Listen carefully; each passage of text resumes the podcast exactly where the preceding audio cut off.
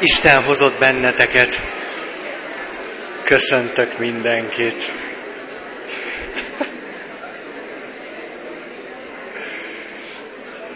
Karesz azt mondja a ti boldogulásotok érdekében, hogy kint van egy csomó szék, olyan székek, amelyek eh, bent szoktak lenni, de most kint vannak.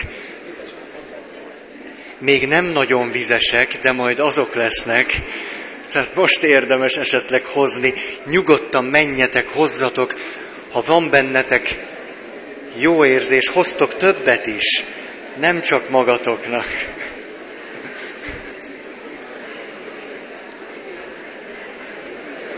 Szia Dóri, kint van szék. Több is. Lipi, szia, kint van szék.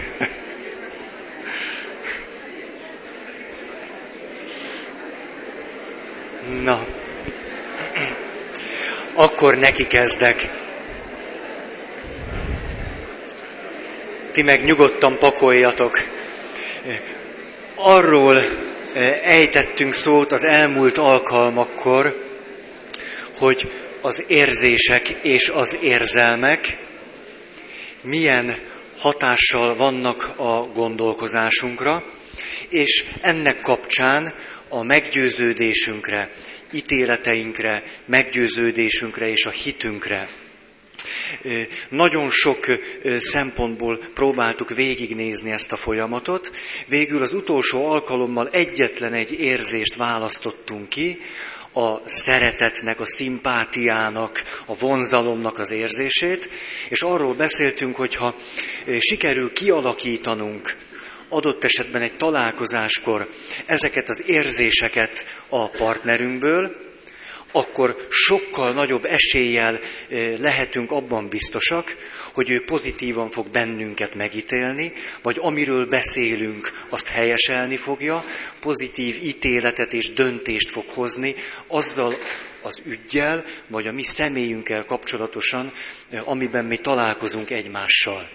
És két alkalommal ezelőtt mondtam ki ezt a nagyon fontos mondatot, hogy az ítéleteinkben, a meggyőződéseinkben a legfontosabb és legbiztosabb állandó szempont éppen az érzés, az érzelem vagy a hangulat, amely minden ítéletet és döntést alapvetően és mindig is befolyásol. Ez volt tehát múltkor. És ezelőtt sokkal, azért mondom ezt, mert most ahhoz is akarok kapcsolódni, arról beszéltünk, mikor elkezdtük az érzéseket egymás után venni. Talán emlékeztek az alapérzéseket, a düh, a harag, a félelem, az öröm, és a többi, és aztán, aztán a szeretet, a szerelmi vágy, a megvetés, meg a többi, hogy ezeknek az érzéseknek célja van, funkciója van, hogy éppen azért élünk át érzéseket, mert ezek adott esetben egy egész cselekvési mintát tudnak beindítani. És azokban a helyzetekben, amikor az értelmünkkel nem volnánk képesek megfelelő idő alatt eljutni a cselekvő képességig, az érzéseink nyomán már is érzékeltük a maga árnyaltságában és összetettségében azt a helyzetet, vagy a saját helyzetünket, amiben vagyunk, és az érzés segítségével már is tudunk cselekedni. És akkor hangsúlyoztam azt, hogy ebből tehát az adódik, hogy nincs is negatív érzés, minden érzés, hogyha helyén való, vagyis hogyha megfelel a helyzetnek, megfelel az én lelki állapotomnak, akkor annak megvan a célja és a szerepe, és az mindenképpen segíteni fog nekem abban, hogy abban a helyzetben el tudjak igazodni. Ez a második, tudom, amikor nem szólok, hogy Isten hozott benneteket. Aminát köszöntöm nagy tisztelettel. szóval, tehát ezt nagyon-nagyon hangsúlyoztam, és talán ebben egyet tudtunk érteni. És most jön akkor egy érdekes dolog, miután végignéztük ezt a folyamatot, mert hogyha ez pusztán csak így volna, és ez egy ennyire egyszerű dolog lenne, akkor mondhatnátok azt, hogy hát akkor egyszerűen csak átadom magam az érzéseimnek. Hát akkor ezek szerint minden érzésem jóra visz engem, megfelel a helyzetnek, a céljaimnak, hát akkor egyszerűen az érzelmeim, vagy az érzéseim, vagy a hangulatom alapján kell élnem. Na de tudjuk azt, hogy ez hihetetlenül nem így van. Mi okozza a különbséget?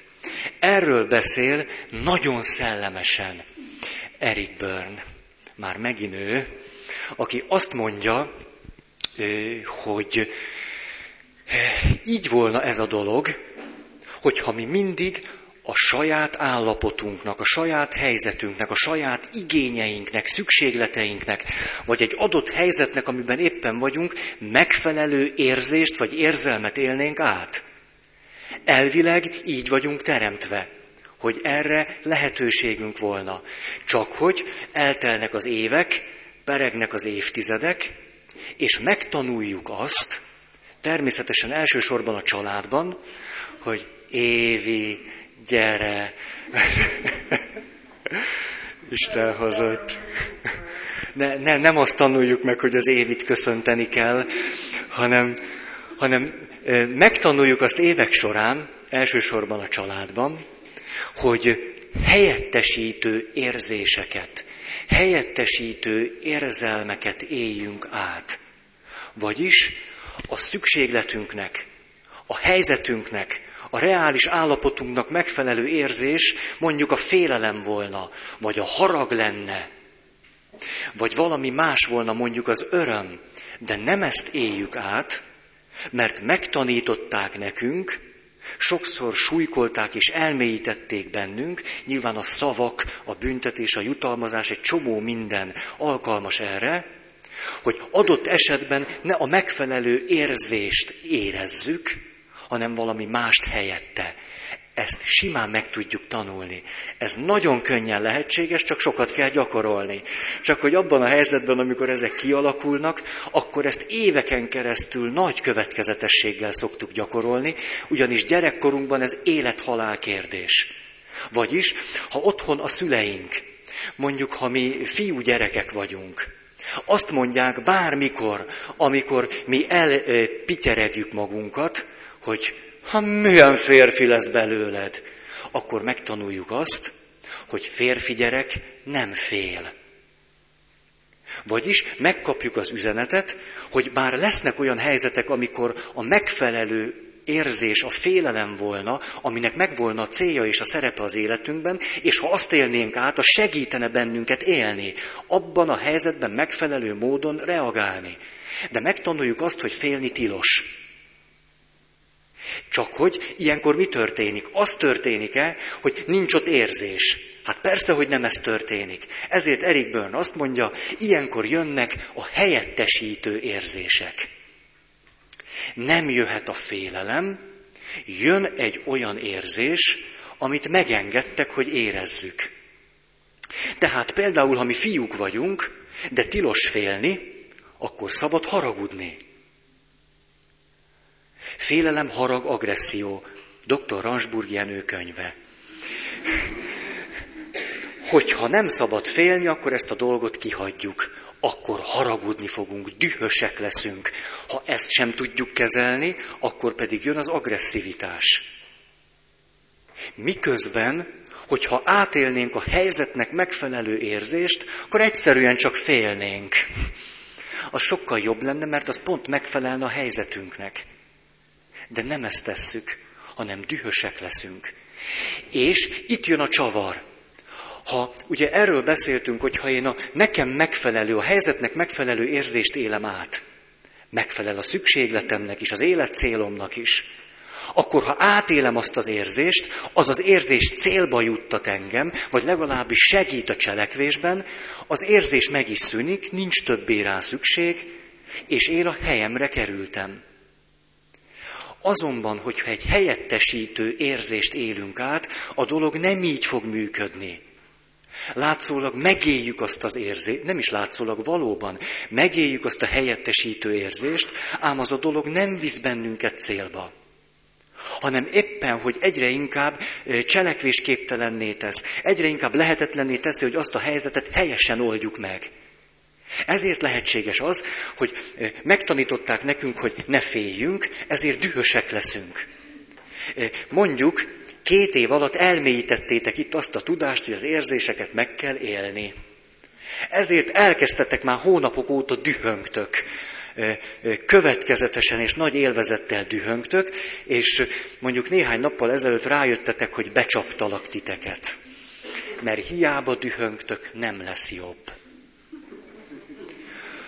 A helyettesítő érzéseknek a mondjuk lélektani mechanizmusa az, hogy hiába éljük őket meg, nem segítenek rajtunk.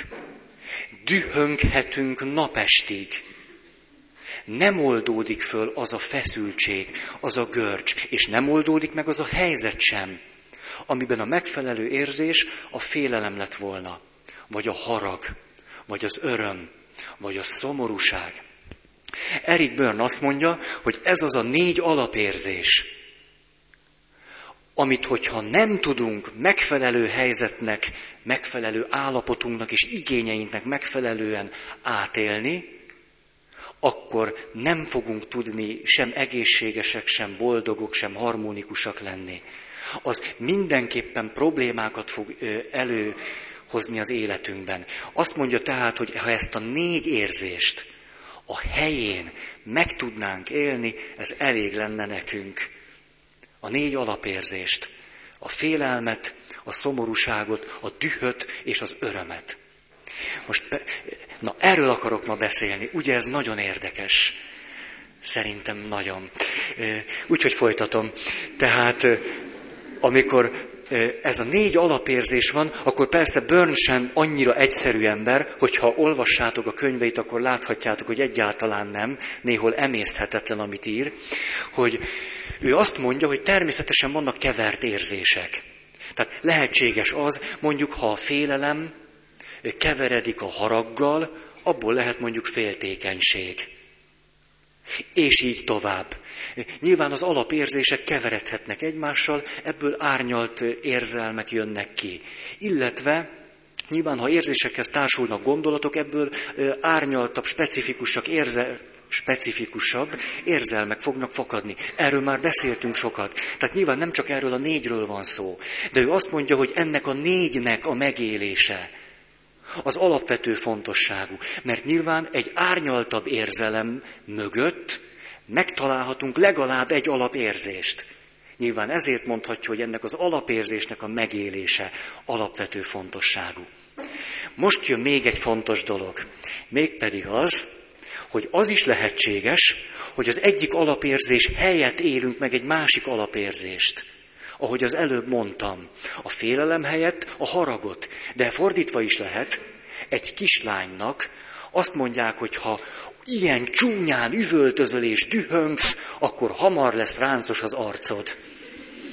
És erre ő megrémül, mert hiszen szeretne ifjan megházasodni, és boldog életet élni, és ezért inkább azt választja, hogy ha nem lehet dühös és haragos és toporzékolhat, akkor inkább félni fog.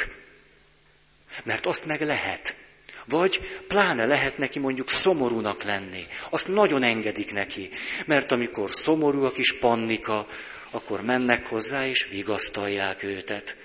Ezért, bár sokkal szívesebben lenne dühös, illetve egy idő után már nem lenne szívesen dühös, mert már föl sem ismeri, hogy dühösnek kéne lenni, de azt nagyon jól megtanulta, hogyha egy valamilyen helyzetben ő neki nem, nem jó ott valami, akkor ha szomorúan, orrát lógatva magába mélyed, akkor kap valami nyereséget, kap valami kis jutalmat. Mondjuk oda mennek és megsimogatják a hosszú szőke haját.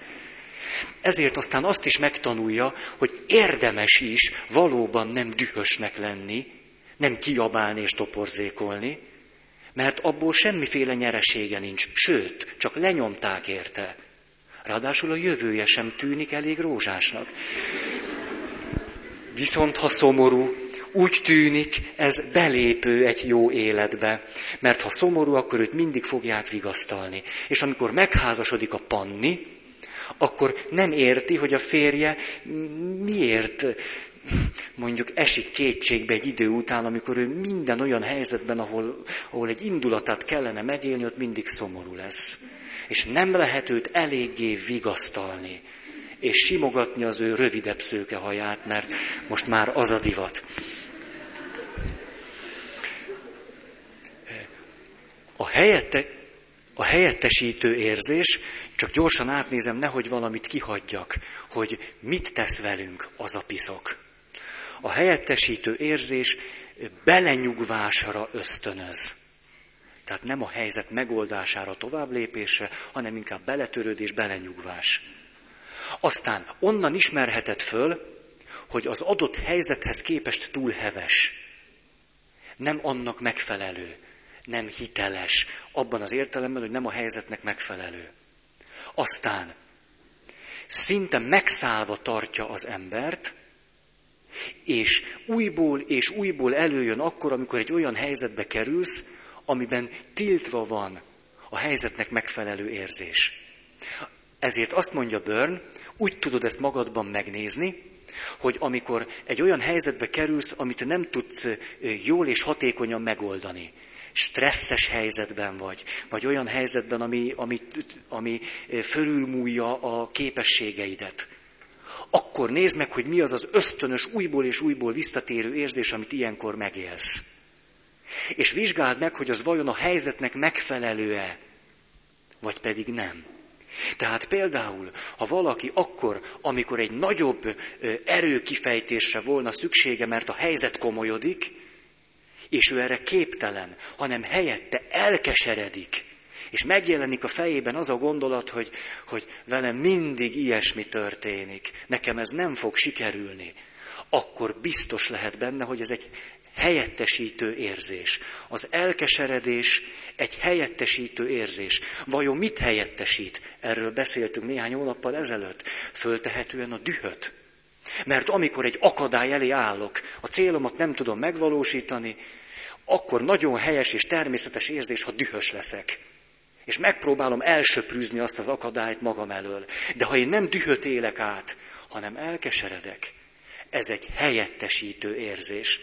És ha ez a helyettesítő érzés belép egy egész stratégiába, és utána az elkeseredésem mondjuk önsajnálatba csap át, majd depressziós leszek, akkor hiába élem át ezeknek az érzéseknek az egész kavalkádját. Nem, hogy nem jutottam előre, hanem teljesen lehetetlen helyzetbe csúsztam. A Isten hozott. Vannak itt székek. Tudom, bírod, de tényleg, még, ú, még annyit fogok dumálni. Szóval, igen. Tehát szinte megszállva tart minket egy ilyen érzés, és nincs előle menekvés. Aztán az ilyen érzés, miután nagyon jól begyakoroltuk gyerekkorunk óta, az ilyen érzés annak a látszatával jelenik meg a szívünkben, hogy ez hozzánk tartozik, hogy mi ilyenek vagyunk. Vagyis éppen azzal áltat minket, hogy, hogy ez az az érzés, amit ebben a helyzetben nekem át kell élni. Ez az én személyiségemnek megfelelő érzés. Ugye, mert ezt is mondom adott esetben mondat formájában, hogy velem mindig ugyanezt történik. Velem mindig történik valami, és már el is keseredtem. Tehát ezzel azt mondom hogy én azt gondolom, hogy ez a természetes érzés ebben a helyzetben.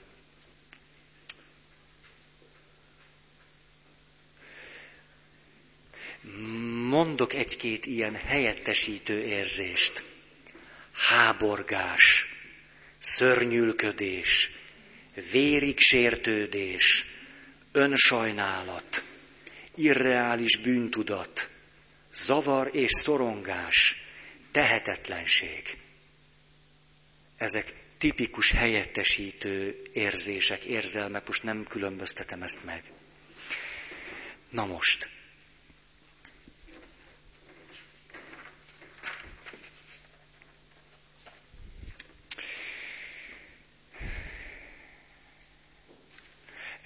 egyetlen, hát persze nagyon sematikus folyamatot szeretnék leírni, hogy milyen az, amikor a gyermek természetesen nem tudatosan eldönti, hogy mi legyen egy téves megoldása az ő reális élethelyzetének. A reális élethelyzete az, hogy kicsi vagyok. Ez a reális élethelyzet. Kicsi vagyok, de akarok valamit. De ez nem megy. Ez egy nagyon reális élethelyzet egy gyerek számára.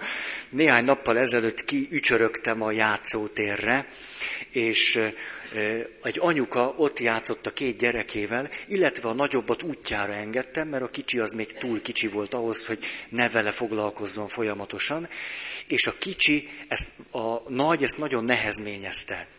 És lehetett rajta látni, körülbelül két éves lehetett, hogy még a dühével sem tud mit kezdeni. Tehát valamit nagyon akarna, nyilván azt, hogy az anyu figyeljen már rá. Utálom a kisöcsémet re, ugye engem vigyen föl a padlásra, az összes többit hagyjon, hagyja másra, és akkor, de az a, az a düh, az lehetett rajta látni, hogy, hogy maga se tudja, hogy ezt most lehet, vagy nem, vagy ez jó, vagy szóval egy ilyen, eh, ahogy dühös volt, és ott toporzékolt közben, ilyen iszonyatosan tehetetlen arcot vágott. Szóval eh, nem volt ez egy látványra egy jó leső mérgelődés, hanem sokkal inkább azt fejezte ki, hogy maga se tudja, hogy ez most kell, vagy nem, vagy jó, vagy helyes, szóval inkább a lehetetlensége jött elő. Na, mondjuk ez a gyerkőc, aki átéli ezt, akkor a következő lehetőségek között választhat. Mondjuk arra gondolhat, hogy hát akkor kifejezem olyan nagyon jó lesően a dühömet, de ez nem megy még neki. Szinte nem is tudja, hogy kell csinálni. Hogy próbálna toporzékolni, de olyan ettől csak még lehetetlenebb, még el is esik közbe. Tehát valahogy ez nem működik. Akkor gondolhatja azt, most nyilván ez nem tudatosan megy, csak így beszélek erről, hogy esetleg elérhetni az édesanyjánál azt, hogy vele foglalkozzon, hogyha azt mutatja, hogy ő fél. Fél, és azért szüksége van az anyukájára. De megtanulta azt, hogy, hogy az anyukája, hogyha ő fél, ezt mindig félreérti. És ő is elkezd aggódni. És ez neki nem jó, hát ő azt akarja, hogy vele foglalkozzanak, de hogyha az anyukája is aggódik, akkor, akkor mit ért el vele? Semmit. Akkor már ketten félnek, ez nem jó megoldás. Tehát a félelmet is elveti. Aztán választhatná mondjuk azt, hogy szomorú lesz. Leül a hinta mellé, és csak hogy azt is megtanult, ha szomorú, az anyukája nem szereti. Hát nyilván egy olyan gyereket szeret, aki nagyon aranyos és boldog, és jól nevelt, és azt lehet szeretni. Szomorú gyerekkel nem lehet mit csinálni. Lehet vigasztalgatni, de megunjuk. Tehát ez sem jó neki. Akkor szegénykémnek az az ötlete támad, hogy végül is a legjobb lenne nyilván, ha örülnék. Mert hogyha ott örülnék, miközben nem foglalkoznak velem, akkor anyukám odajön, és azt mondja, milyen aranyosan örülsz. Ez nagyon jó taktika lenne, de képtelen vagyok rá. Hát ez a leglehetetlenebb dolog. A másikat megbírnám csinálni, de hát örülni azt nem. Vagyis alapérzések kipipálva. Mit csinál? Kitalál valamit, amivel mégiscsak el tudja érni, hogy az anyukája ne a rohadt kistesójával foglalkozzon, hanem ő vele. Mit csinál? Anya, pisilni kell. Ha nagyobb bacska már iskolába jár, akkor lázas lesz, fáj a gyomra, köhög, elgörbült a hajszála, ilyesmi. Tehát valami súlyos tünetet produkál.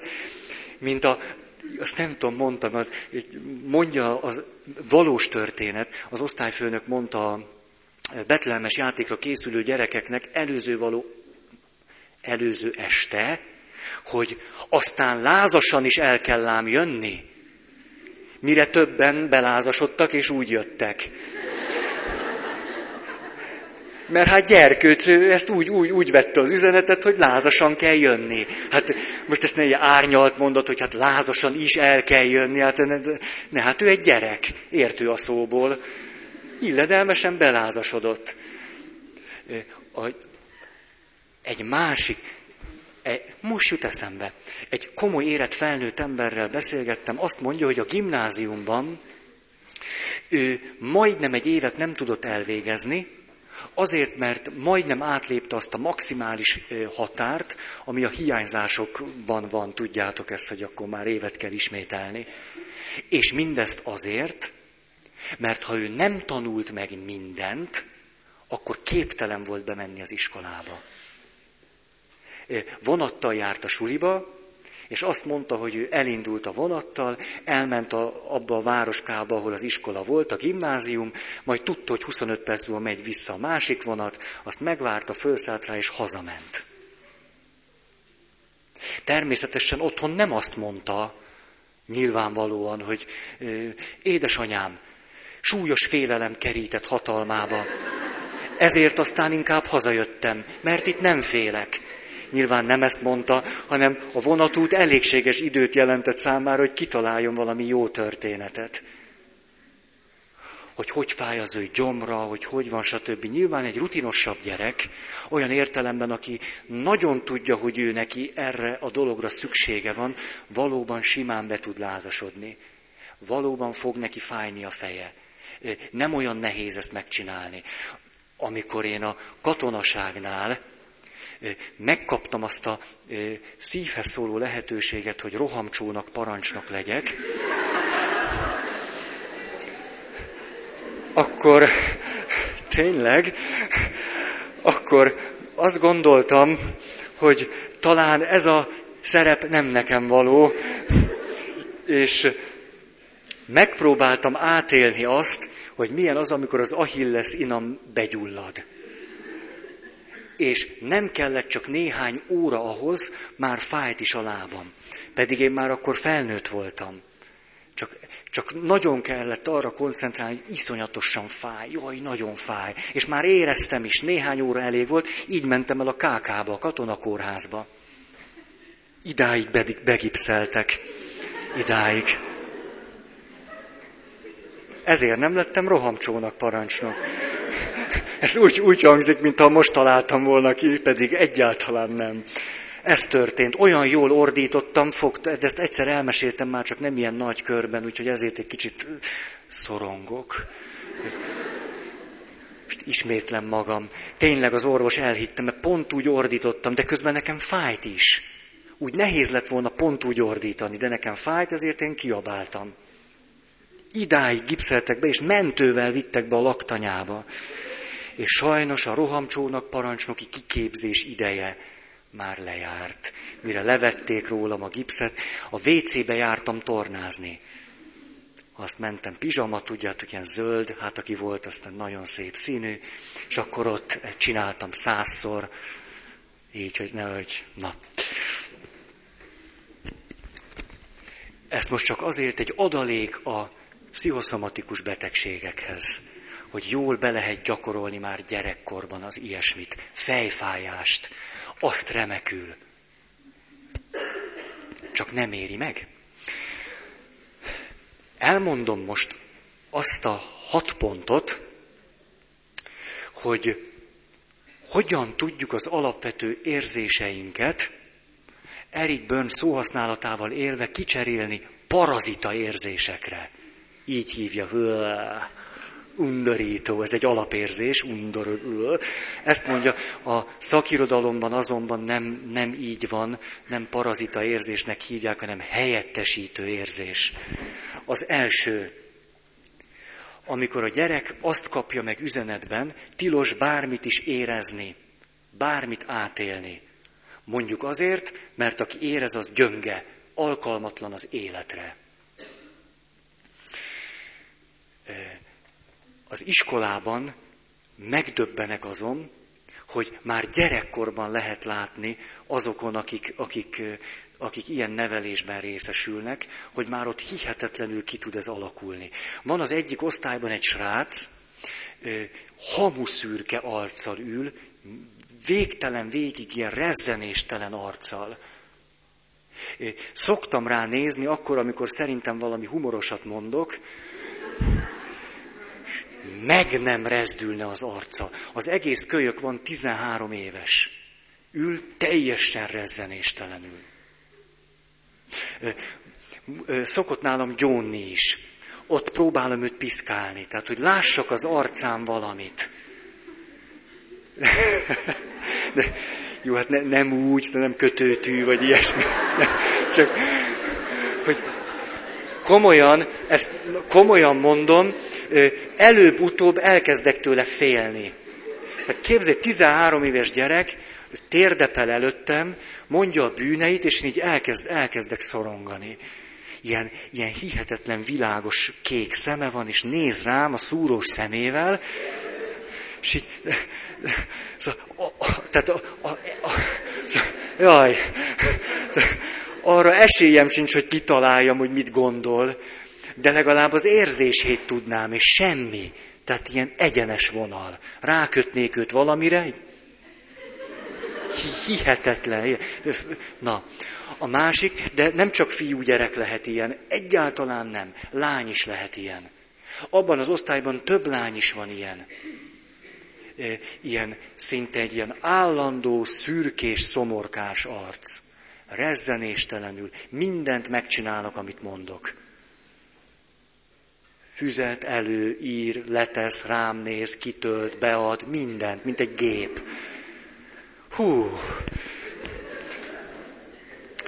A második, amikor ö, már az érzésnek a gondolata is tilos. Erre jó pár példa jutott eszembe. Például, amikor a szülő azt mondja, egy hiteles érzést látva, hogy Jaj, fiam, hát ne légy már ilyen érzelgős. Ő nem érzelgős, ő érez. Ezt ki is fejezi megfelelő módon, de kap rá egy ilyet, ne legyél érzelgős. Vagy egy gyereknek, mikor a szülő azt mondja, jaj, fiam, ne legyél már gyerekes. Miközben pont azt csinálja, amit kellene neki. Vagyis megtanulja, nem lehetek az, aki vagyok. Hiszen azért azt tudja, hogy gyerek, Na, ide, ez, erről jutott eszembe a ministrálás. Mert én nem tudom, hogy ezt jól csinálom-e. Most nagyon komolyan elkezdtem ezen töprengeni.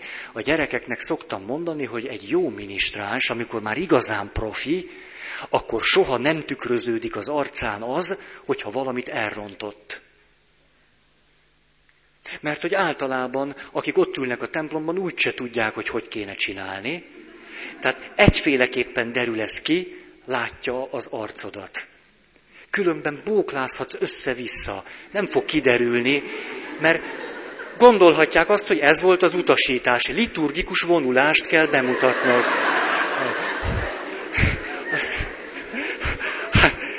Honnan tudnátok ti azt, hogy én nem mondtam neki a sekrestébe, hogy most azt kell csinálni? Miért? Mennybe menetel ünnepén, liturgikusan bolyongunk a templomba, ezzel kifejezvén, hogy az Úr hogyan szállt a mennybe, de hát szállni nem tud, ezért csak bolyong. Én ezt megcsináltam még tökéletlen koromban, most is az vagyok, de jó volna erre így gondolni, hogy ezek az idők elmúltak már, hogy barátom és mennyasszonya házasodott, és a két barátját kérte meg, én voltam az egyik, hogy mi ministráljunk.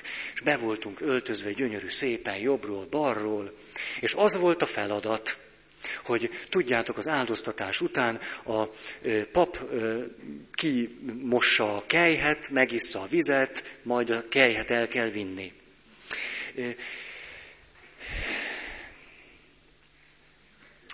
Lement az áldoztatás, fölálltam, ahogy tanultam a katonaságba.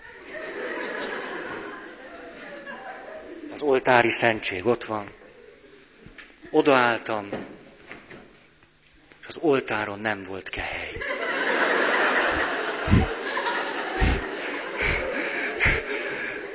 Egy másodperc alatt végigfutott rajtam az ideg,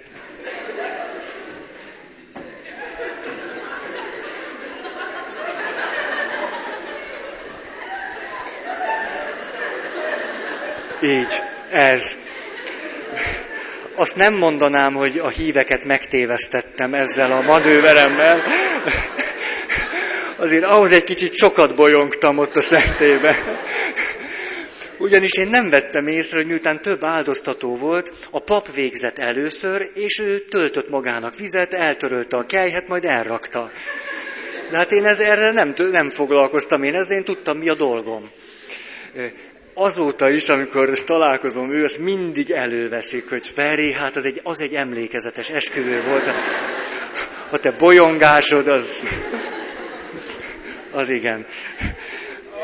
A, a, a, a másik pedig, amit szoktam mondani esküvői szertartáson, a, a házasulandóknak, hogy, hogy csak nyugodtan bármit csinálhattok, bármit, a nemen kívül.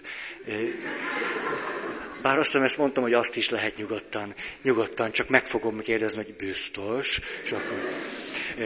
Szóval, hogy bármit csinálhattok, én rezzenéstelen arccal fogom mindezt fogadni. Tehát bármit, gurigázhattok a gyűrűvel, a, ami, ami jól esik, én megvárom, liturgikus guriga, a, az öröm kifejezése. Szóval mindegy, hát úgy kell csinálni, mintha így lenne. Na, ezt azért mondom, mert most nagyon gondolkodóba estem.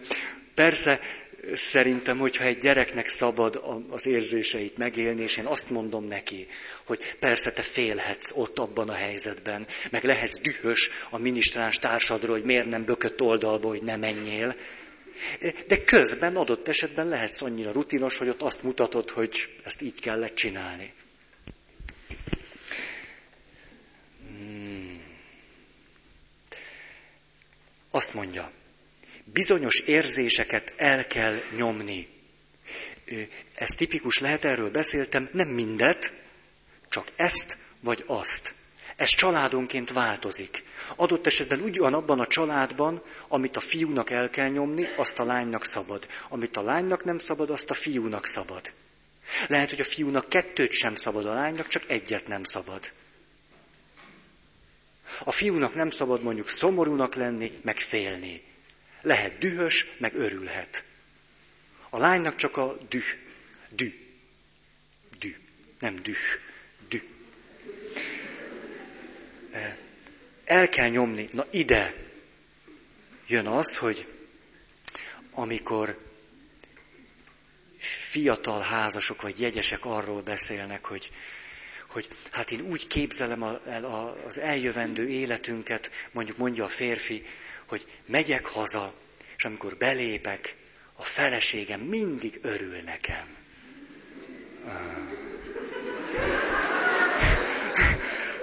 Mondom, ifjú házas.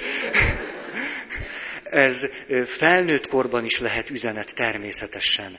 Ez egy nagyon furcsa helyzet lehet, mikor mondjuk otthon megtanuljuk, hogy lehet szomorúnak lenni, és az eljövendő házastársunk azt mondja, hogy nem. Az új rendszerben nem lehet. Aztán jó. Negyedik. A tiltott érzelmet tilos megnevezni. Ez lehet a hátterében annak, amikor a férfi nem szereti kimondani asszonyának azt, hogy szeretlek. Mert benne az van, hogy ha én átélem azt, hogy őt szeretem, akkor ezzel kiszolgáltatott leszek.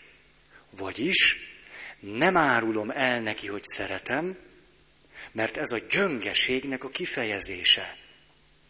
Nem árulom el, hogy örülök annak, hogyha csinál valamit, ami nekem jól esik, mert hiszen ha ő tud nekem örömet okozni, ezzel azt fejezem ki, hogy ő tud rám hatást gyakorolni, ez pedig az én befolyásolhatóságomnak a jele. Ezért nem mutatom ki sem az örömömet, sem a félelmemet, és nem mondom neki azt, hogy szeretlek, mert ez a gyöngeség jele. Ez egy hölgynek talán furcsa lehet, de egy férfi, főleg aki ebben a világban nőtt föl, annak teljesen érthető. És ezért nem lehet rávenni őt, hogy kimondja ezt, hogy szeretlek. Nem lehet. Mert egy egész rendszer bojdul meg akkor. Csoportokban szokott az nagyon gyógyító erejű lenni, amikor mondjuk olyan emberek, akiknek tilos kimondani azt otthon, vagy a megszokott közegükben, hogy utállak, vagy annyira ellenszenves vagy, hogy egy csoportban ezt kimondhatják. Hihetetlen fölszabadító tud lenni. Néhány héttel ezelőtt átéltem megint egy ilyet. Mikor valaki azt mondta, lezártuk, az, egy ilyen lezárásos valami beszélgetés volt, és akkor ő azt mondta, hogy hát tudod, hónapokon keresztül ebben a csoportban te voltál az, akitől a legjobban viszonyogtam. De ez egy olyan közegben hangzott el, hogy ez ott pontosan megfelelt annak a helyzetnek. És a másik, aki ezt meghallotta, az megint a lehető legjobban tudta ezt venni. Egyszerűen fölfogta, hogy ez így volt, tudta, hogy ez lehetséges, stb. stb. És ez a dolog ott teljesen, teljesen a helyére került. Ez egyáltalán nem megy tovább. Egy ilyen szituációban kimondani azt, hogy szerelmeseknél lehet ilyent látni, hogy mondjuk ebben a pillanatban szerelmes valakibe, és nehezen ismeri be maga előtt, hogy amikor mondjuk először látta őt, akkor kifejezetten ellenszenves volt neki. Lehet, lehet, tudnak átváltani ezek a dolgok. És ezt soha nem meri elmondani. Hát pedig miért nem? Nagy megkönnyebbülés volna. Neki.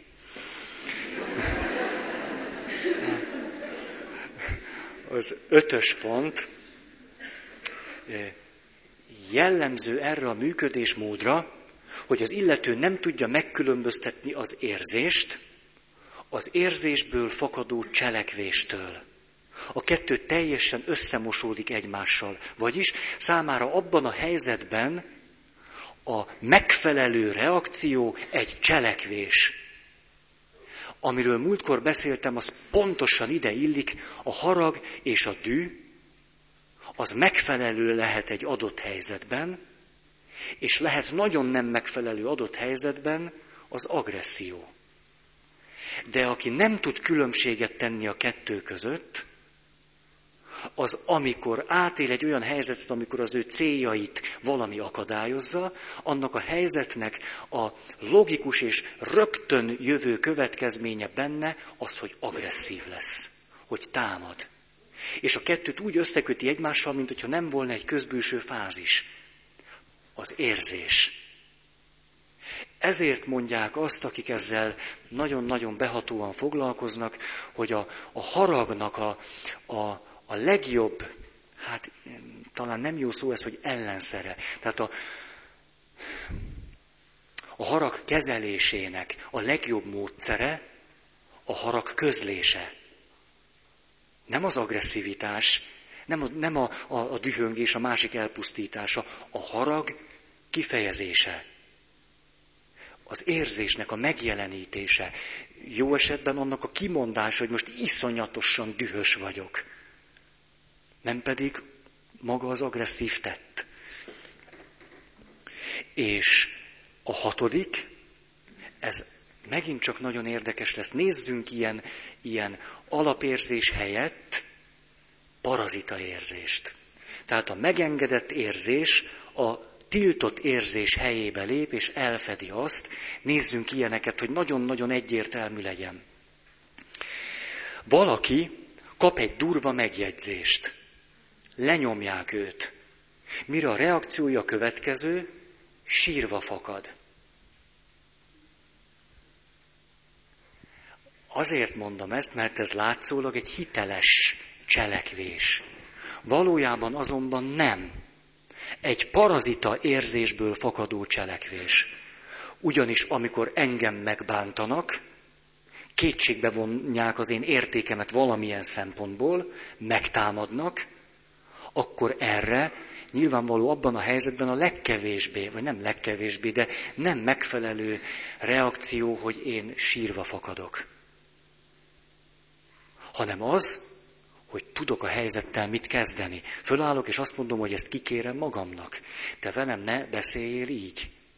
Vagy azt mondom, hogy ez engem nagyon megbántott. Tehát nem biztos, hogy én egy erős vagy, valaki vagyok, aki, aki a dühöt éli át. Lehet, hogy a félelmet élem át, de akkor azt ki tudom fejezni. De a, a, a sírás az azt jelenti, hogy itt valami valami negatív folyamat indult el. Ide példának megint az iskolából egy srác. Egyetlen egy gyereknek adtam kettest hittamból, nem árulom el, hogy kinek, úgyse ismeritek.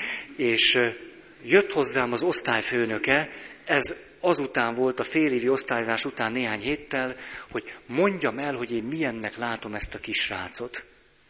És elmondtam, hogy milyennek, és akkor ő azt mondta, hogy, hogy tudom-e, hogy ez a kisrác nem csak a, a, az osztályban teljesen érdektelen, semmi nem képes őt lekötni, sem, semmi igazán nem érdekli, ha hazamegy, a következővel szórakozik. Van egy kis huga, akit addig piszkál, míg az el nem bőgi magát. Ezt játsza. És amikor a kis huga elbőgte magát, akkor megnyugszik, jó van, ez is megvolt. És utána megint keres valami elfoglaltságot. Ezt most a kis hugica miatt mondom. Felnőtt emberek nyilvánvalóan simán átöröklik gyerekkorból ezt a reakciót. Nem vagyok képes megvédeni magam. Második, nyilván miért? Düh. Ez a düh, hát ez, ez kísért engem. Düh, meg a harag, tiltva. Aztán keresek valamit, és nem találom. És elkezdek szorongani. A szorongás ebben az esetben parazita érzés.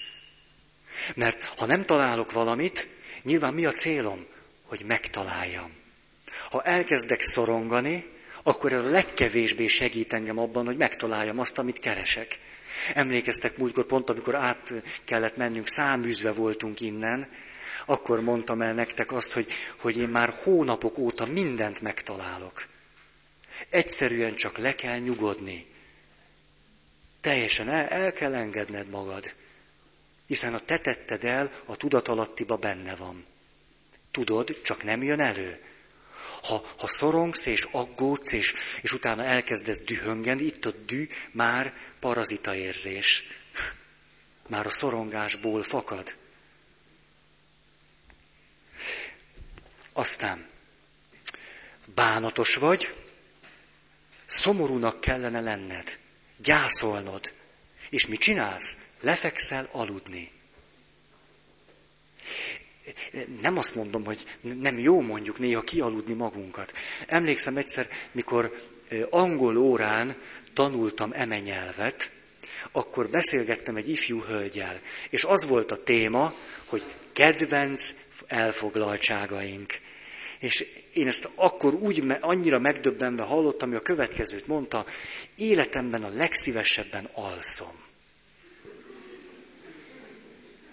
Nekem ez olyan volt, mintha egy ufó szállt volna oda a, a terembe, és kérdezgettem őt, azt mondta, hagyjuk az angolt, ez engem annyira érdekel, hogy ezt, ezt most fejtsd ki, hogy hogy van ez, hogy e, e, ez, e, aludni, ez az, amikor valaki valamit nem tud, egy veszteséget nem tud feldolgozni, helyette alszik.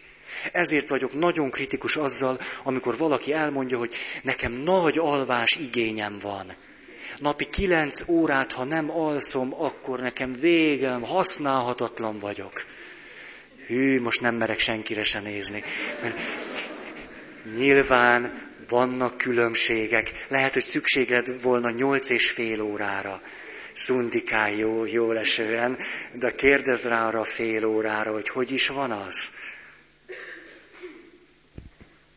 Ugye egy, egy érzés nem jelenhet meg, nem tudsz vele mit kezdeni, helyette egy téves cselekvés indul be. Következő. Öröm ér téged. És egy meglepő fordulat, nem valami olyasmi, aminek örülnöd kellene, és te szomorú leszel. Én ezt gyakran átélem. Kifejezetten nekem külön meg kellett tanulnom azt, hogyha ajándékot kapok, annak tessék örülni. Ez egy hülye dolog. De valahogy én gyerekkorból hozom ezt, hogy, hogy, hogy nem fejezem ki, vagy nem fejeztem ki az örömömet, meg a boldogságomat annak megfelelően. talán férfi az ne, ne, nem tudom. És emlékszem, hogy a karácsonyok sok szempontból azzal a félelemmel telítetten jöttek el a Szenteste, hogy az eszemmel tudtam, hogy szeretek ajándékot kapni. Tudom, hogy amit kapok, az jó lesz nekem. Akkor is, ha már tudjátok, az összeset tudtam előre, mert mindegyiket fölfedeztem. De akkor is tudtam, hogy hát az jó nekem, az tök klassz, és örülnöm kéne neki, és egy ilyen leírhatatlan, ilyen, ilyen savanyúság áradt el az arcomon. És mindig az volt bennem, hogy jaj, csak kide derüljön, hogy én, én, én ennek nem örülök. Ez mondjuk az én, én élettörténetem, hogy, hogy erre rájöjjek, hogy ez hogy van. Lassan kezdek megtanulni önfeledten örülni. Olyan helyzetben, amikor abban a helyzetben van valami, valami olyan nagyon mm, olyan meghatározott. Mert spontán módon tudok, amikor valami váratlanul ér, de amikor tudom, hogy most örülnöm kellene, akkor, akkor lebénulok. A, de ilyen lehet az, amikor mondjuk egy édesanyát nagy szeretettel veszik körül egy ünnepkor a gyerekei. És az édesanya elkezd sírni. Talán láttatok már ilyet. És akkor édesanya, hát mi baj van? Akkor az édesanya elmondja, hogy jaj gyerekeim, olyan szomorú lettem, hogy most olyan jó nekem, ti úgy szerettek engem.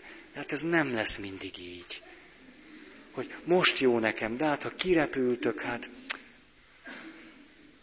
ez ugyanaz, ugyanaz. Aztán ér engem valami olyasmi, ami mondjuk megrendítene, meg kellene hatódnom. De ezt nem engedem meg magamnak, nem érzékenyülök el, a férfi nem lesz szentimentális, hanem idétlenül vigyorog ugye, hogy a magyar mondja, egy inadekvát reakció. Teljesen, totálisan oda nem illő. Tehát ott, na, valami ilyesmit kell, és ilyen abszurd vigyor az arcon. Aztán valami kudarc éri, és elkezd idétlenül nevetni. Ez is tipikus. Nagyon-nagyon tipikus. Amikor ö, első gimnazista voltam, az egyik jó barátom ott négyből megbukott. Hát barátot barátjáról, és ö, négyből megbukott, és én nem tudom, ezt világosan emlékszem, hogy akkor is volt bennem némi lélektani érdeklődés, és így néztem, hogy mit csinál ilyenkor egy ember. Mert én nem buktam meg, ezt most nem azért mondom, hogy tudjátok, hogy arra gondoltam, hogy, hogy én nem tudom, hogy mit csinálnék. És így, így néztem, néztem, így, így, így oda oldalról, hogy mit csinál.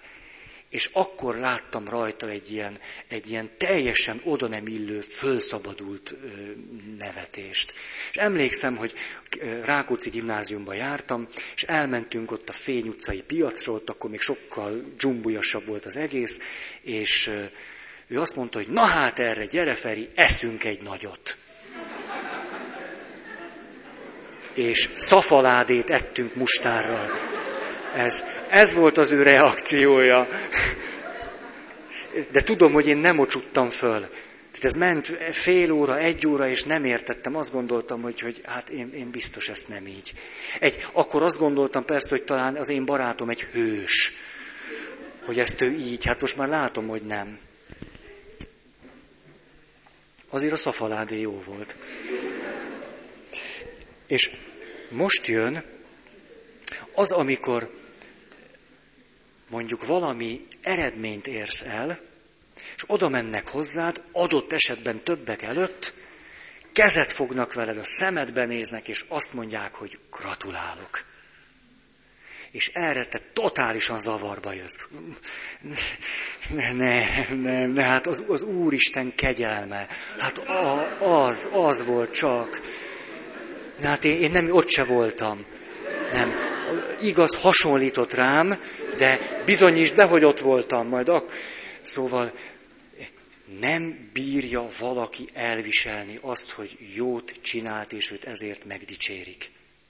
Ellehetetlenül ebben a dologban. Ezt persze megint csak, ahogy, ahogy szoktam emlegetni, hogy leönthetjük egy keresztény szószal.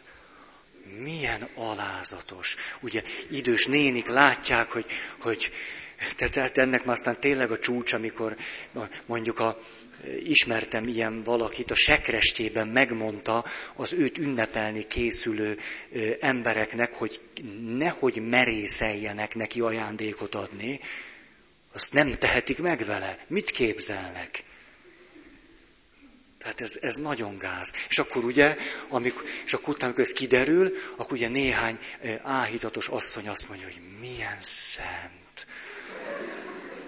Ami káplán atyánk nem engedi meg, hogy neki ajándékot adjanak. Milyen jó, hogy ő van nálunk. Milyen olcsón megússzuk ezeket az éveket.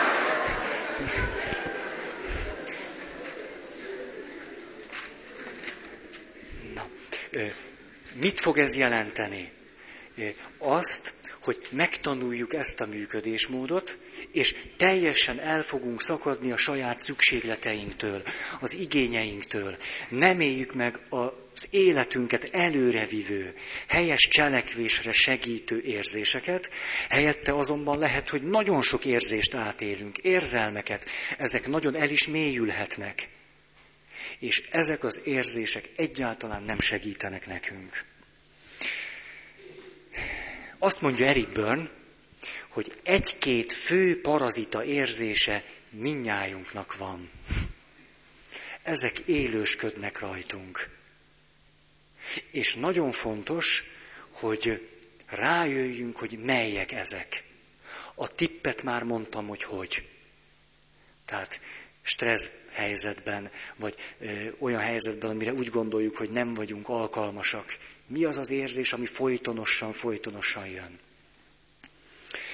Mond egy nagyon eredetit Eric Byrne, azt mondja, hogy amikor begyakorultuk ezeket a köröket, akkor következik a zsetongyűjtés. A zsetongyűjtés a következő. Mondjuk, házas ember vagyok, és minden nap kétszer dühös vagyok a feleségemre. Azonban félek attól, hogyha kifejezem a dühömet, a feleségem nem főz vacsorát. Ezért, ajjaj, ezért aztán a dühömet nem fejezem ki, inkább megsértődök. Sértetten azt mondom, hogy fáradt vagyok, rengeteget kellett dolgoznom, megyek aludni.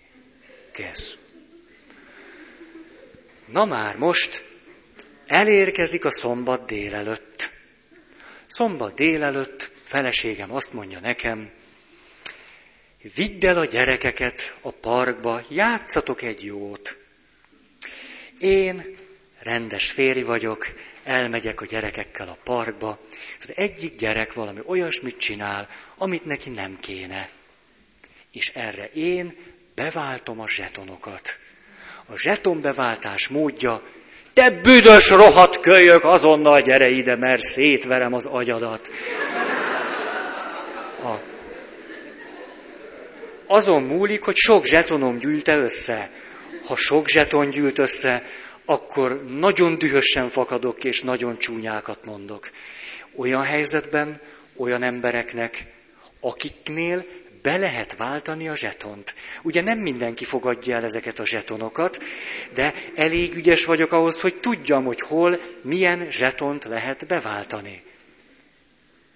Mondjuk, ha elmegyek a munkahelyemre, ott megint csak a haragzsetonokat nem lehet beváltani. De a titkárnőmnél a szomorúság zsetonokat nagyon jó áron be lehet váltani. Ezért, amikor először bejön a titkárnőm, akkor fáradtan, lehangoltan kezdem a hétfői napot. És akkor ő megvigasztal, megsimogatja rövid tüsi hajamat, és sikerült nála beváltanom a szomorúság zsetonjaimat, amit nem lehetett a feleségemnél beváltani, mert ő szereti, hogyha én boldog vagyok ő mellette.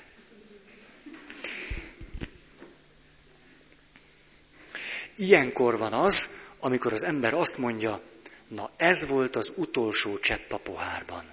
Na most lett tele a búrám. Na most aztán elegem van. Na torkig vagyok ezzel. De még van, még van, ez nem nekem szól, a tipikus történése ennek, de ilyen, látjátok, ez tudja érvényesíteni magát. Nem, nem szorong, nem az egy, milyen jó. Na, szóval, hogy a zsetot gyűjtésről néhány nappal ezelőtti történés a zsetonbeváltás tipikus módja, amely azonban a zsetont beváltót komoly bajba keveri. Azt még inkább, akinél a zsetont beváltották. Melyik ez a helyzet? Az. Trabantos barátunk lelövi a kamionsofőrt. Kérdezik tőle, miért tette ezt, évek óta zavarja őt a nagy kamionforgalom. És miután hivatásos lövész, az Isten adta, ezért valakinél az összes évek óta halmozódó zsetont beváltja. A pech ugye az, hogy jól lő. Nyilván nem csak ismeretlenekkel lehet. Jaj, melyik volt az a, az a film, a, a Michael Douglas? Összeomlás. Erről szól. Michael Douglas, Douglas, igen, beváltja a zsetonokat egy forró Los Angeles-i nyári napon. Ugye, ott játszódik. Na. Ilyen zset, ez megint egy jó, jó tükre lehet annak, hogy mit gyűjtögetsz.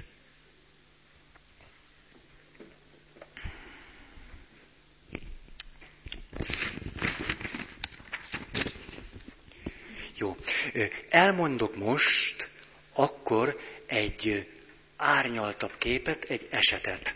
Van rá öt percem. Gabrielláról van szó, 25 éves lány. Amikor elmegy ahhoz a valakihez, aki az ő segítője, akkor kiderül, hogy egy olyan valaki, aki azért jön, mert sikertelen a szerelemben újból és újból nagyon rövidre sikerülnek a párkapcsolati kísérletei, ezt nagy kudarcként éli meg, és na, majd mondom, hogy, vagy mondom a végét. Azért kerül el a pszichiáterhez, mert többszörösen öngyilkosságot kísérel meg. Most nézzük, nézzünk meg egy ilyen élettörténetet azt mondja, hogy amikor beszél a pszichiáterrel, akkor a következők derülnek ki. Gabriellának hívják, de az apukája Gábornak szólította, azért, mert fiút szeretett volna. A, a Börni rendszerben ez a következő utasítást jelenti, ne légy önmagad. Azután az is kiderül, hogy a szülei bár akarták, hogy legyen gyerekük, de nem ekkorra várták, mert még nem volt kész a lakás. Ezt el is mondják neki, ez a következő utasítás, ne létezz. Azután, ezen két utasítás nyomán a gyermeket gyámoltalannak tartják szülei, és ezt is közlik vele. Nyilván a oda látogató rokonoknak, ismerősöknek is kedvesen elújságolják, hogy jaj, hát a mi Gabriellánk, olyan kis béna. De hát azért szeretjük, csak olyan kis ügyetlen. Na, a következő információt kapja, ne nőj föl, ne légy sikeres. Azután a szülei olyanok, akik alkalmatlanok arra, hogy szoros, mély érzelmi kapcsolatot alakítsanak ki a gyerekeikkel, ezért a következő utasítást adják, nyilván ezek nem direkt utasítások, ne bíz, ne légy közel.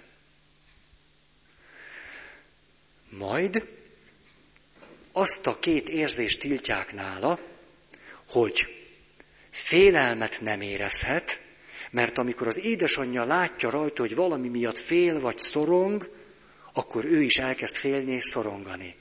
Ezért a félelem tilos. A haragot sem érezheti, mert amikor haragszik, akkor az apukája leteremti, mert a családban ő neki van joga haragudni.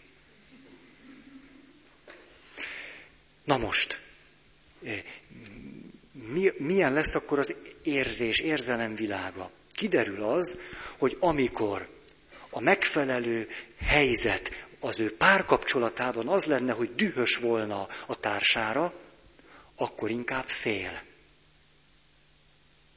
Amikor félni kellene, akkor meg dühös lesz.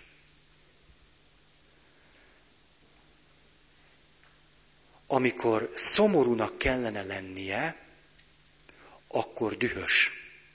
Amikor pedig dühösnek, akkor szomorú. Tehát semmi sincs a helyén. Ezek legalábbis nem. Ezért mi lesz vele?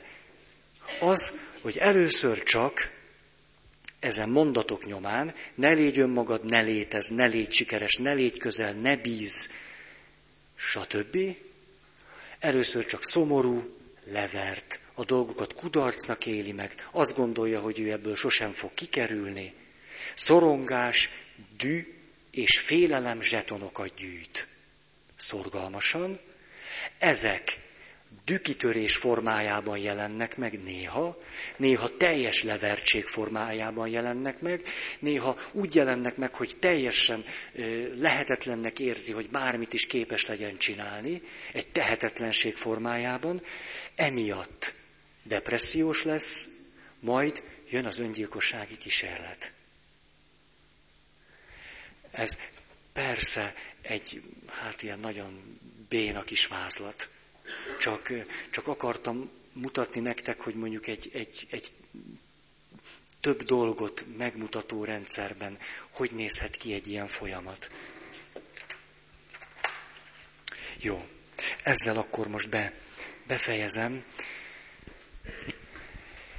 Gyűjtsetek parazitákat. Ez a játék. Még most van 14-e, 21-én találkozunk, meg 28-án találkozunk. Ez azt jelenti, szeretnék egy olyan alkalmat, mint tavaly. Vagyis, hogy a következő alkalommal adhatnátok kérdéseket, vagy tehetnétek megjegyzéseket, vagy bármit.